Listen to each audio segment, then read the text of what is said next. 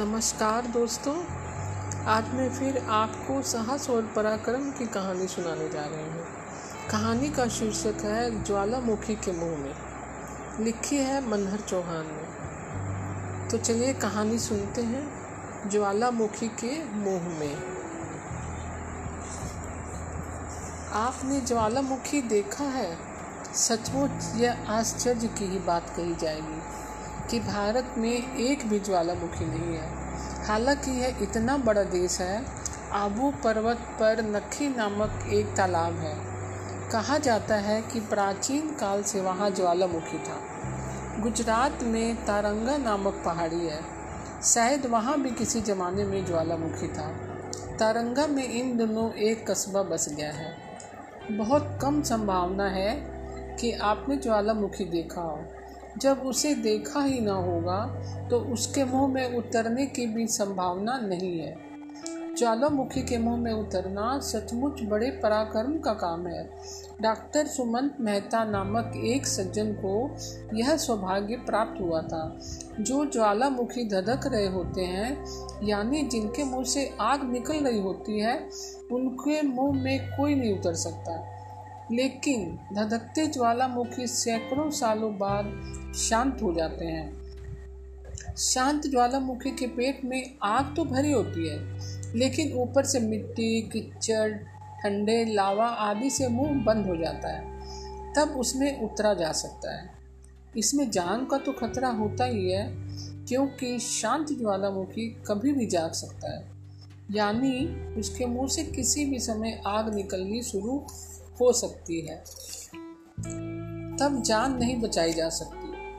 जो मिट्टी, ठंडा, लावा, कीचड़, चट्टाने आदि उसके मुँह में अटकी होती हैं, वे भयानक विस्फोट के साथ हवा में उड़ जाती हैं और धधकती आग की डरावनी रोशनी मीलों के इलाकों में फैल जाती है। डॉक्टर सुमंत मेहता को जापान के हाकोनी ज्वालामुखी के आधे बुझे, आधे जलते मुँह में उतरने का मौका मिला था। वह लिखते हैं, इससे पहले मैं स्ट्रॉम बोली ज्वालामुखी के भयानक तथा अत्यंत मोहक स्वरूप के दर्शन कर चुका था। उसी दिन से मेरे मन में हुक उठती थी कि मैं ज्वालामुखी के जलते मुँह में उतरूं। यह इच्छा जापान में मेरी पूरी हुई। वसुवियस ज्वालामुखी स्वर्णाश फैलाने के लिए प्रख्यात है। वह इटली के नेप्सल शहर से सत्तर मील की दूरी पर है। उसकी ऊंचाई उस समय लगभग चार हज़ार फीट है। वह सन तिहत्तर में फटा था। विस्फोट से पहले कई दिनों को तक उसके घर में गड़गड़ाहट का नाद आता रहा था। लेकिन आसपास की बस्तियों ने विशेष चिंता नहीं की थी। विस्फोट सबसे भयानक माना जाता है। तराई में बसे पाम्पेई स्टम्बेई और हरक्यूलेनियम तीनों शहर पूरी तरह लावा से दब गए थे और करीब दो लाख मौतें हुई थी। कितने लोग घायल होकर भाग सके, इसके सही आंकड़े प्राप्त नहीं हो पाए। लगभग 1900 वर्षों के बाद भी यह ज्वालामुखी पूरी तरह शांत नहीं हुआ है। जीवित ज्वालामुखी किसी भी दिन विस्फोट कर सकता है। नवंबर 1902 में हम फ्रांस के बंदरगाह मार्सेलस से भारत के लिए रवाना हुए। मैं पिताजी के साथ था। हम लोग लिपारी द्वीप समुदाय के करीब से गुजर रहे थे। समुद्र शांत नहीं था। वैसे भी समुद्री सफ़र मुझे माफिक नहीं आता। कैसे मैं बहुत परेशान हो जाता हूँ। रात को मैं गहरी नींद में था कि अचानक पिताजी ने मुझे जगाया। कहने लगे, हम स्ट्राम बोली के पास से निकल रहे हैं ज्वालामुखी के विस्फोट हुआ है। हवा में लावा उड़ने का यह दृश्य फिर कभी देखने को ना मिलेगा। उठ, जल्दी से ओवरकोट डाल, चल बाहर। लेकिन पिताजी, बाहर, मुझे क्यों? मैंने कहना चाहा, पर वह कुछ भी सुनने के लिए तैयार नहीं थे। मुझे साथ जाना ही पड़ा।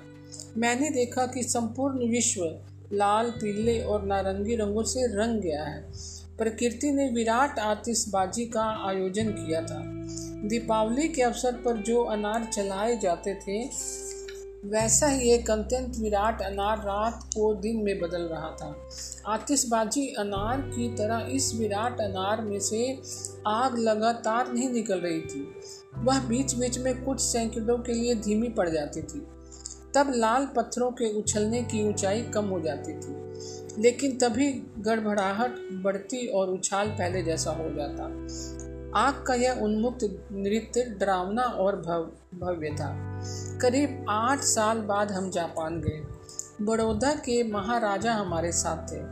हमने हाकोनी ज्वालामुखी पर चढ़ने का कार्यक्रम बनाया था।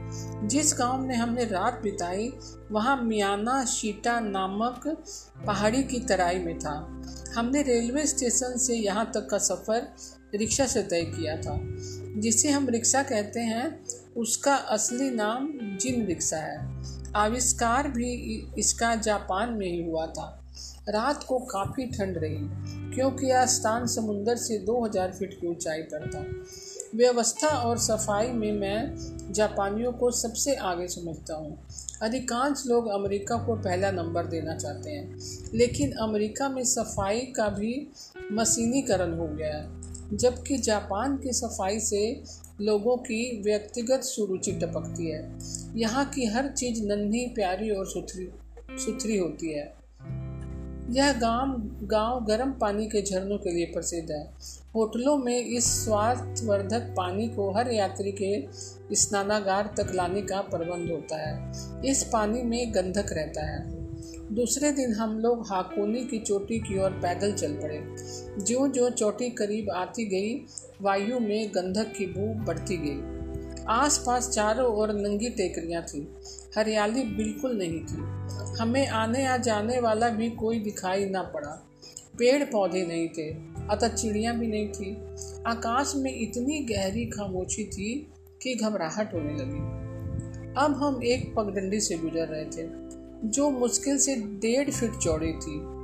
डेढ़ फीट की चौड़ी कितनी सक्रिय होती है, इसकी कल्पना करिए। पगडंडी के दोनों ओर लावा युक्त मुलायम ज़मीन थी। इस पर पैर पड़ा और फंसा। कई लोगों को इस तरह मौत का आलिंगन करना पड़ा है। मैंने इस ज़मीन को लाठी से दबाया। तुरंत वहाँ छेद हो गया और भीतर से गर्म वायु छूटी। लाठी के छोर पर लावा चिपक गया। पहाड़ के इस हिस्से को जापानी लोग ओजू गोकू कहते हैं, जिसका मतलब होता है बड़ा नर। अब हम ज्वालामुखी के ठीक मुँह पर चल रहे थे। आस पास जगह जगह गड्ढे दिखाई पड़े, जिनमें से गर्म गैसें निकल रही थी। गाइड ने बताया कि कुछ दिनों पहले यहाँ से लावा बह चुका है। अनुभवी गाइड यात्रियों को ज्वालामुखी के मुँह में उतारने से पहले उसके लक्षणों तथा तो इरादों को भी अच्छी तरह जाँच पड़ताल कर लेता है।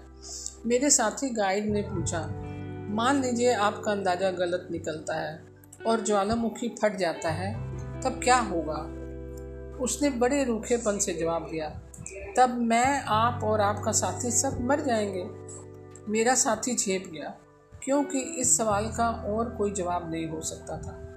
गाइड ने यह देखा, वह दिलासे के स्वर में थोड़ा मुस्कुरा कर बोला, मेहरबान, मेरी बीवी है, बच्चे हैं, क्या मैं मरना चाहूँगा? बदले के मौसम में यह बड़ा नर्क बहुत डरावना लगता है। आज भी आकाश में बादल थे और फुहारें पड़ रही थी। मानो प्रकृति हमें डरावना अनुभव भी लेने के लिए बाध्य करना चाहती थी। नर्क में 20 मिनट चलने के बाद हम एक स्पॉट टेकरी पर जा पहुँचे। हमारे सामने अद्भुत अनोखा दृश्य था।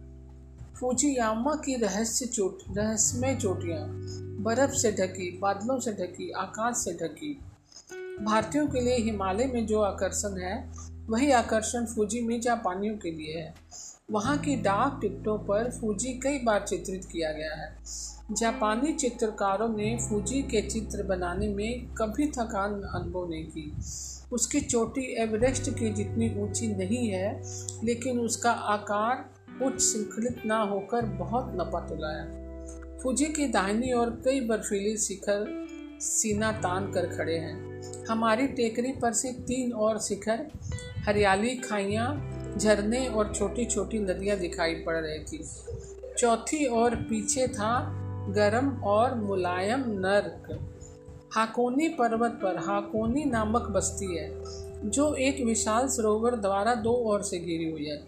हमने इस बस्ती में प्रवेश किया। सरोवर के किनारे कई छोटे छोटे खूबसूरत होटल थे। यहाँ के वातावरण में भी हमें गंभीर शांति मिली। अमेरिका और यूरोप की भाग दौड़ तथा ऊँचे स्वर में बात करने की अशिष्टता कहीं नहीं थी। सरोवर में छोटी छोटी नावें सरक रही थी। हम 10-12 मील पैदल चल चुके थे। थकान मिटाने के लिए हम एक बगीचे में गए। यही हमने खाना खाया और फिर वापसी की तैयारी में हम जुट गए। तो दोस्तों, कैसी लगी यह साहसिक कहानी? मैं फिर कल एक नई कहानी के साथ उपस्थित होंगी। तब तक के लिए नमस्कार।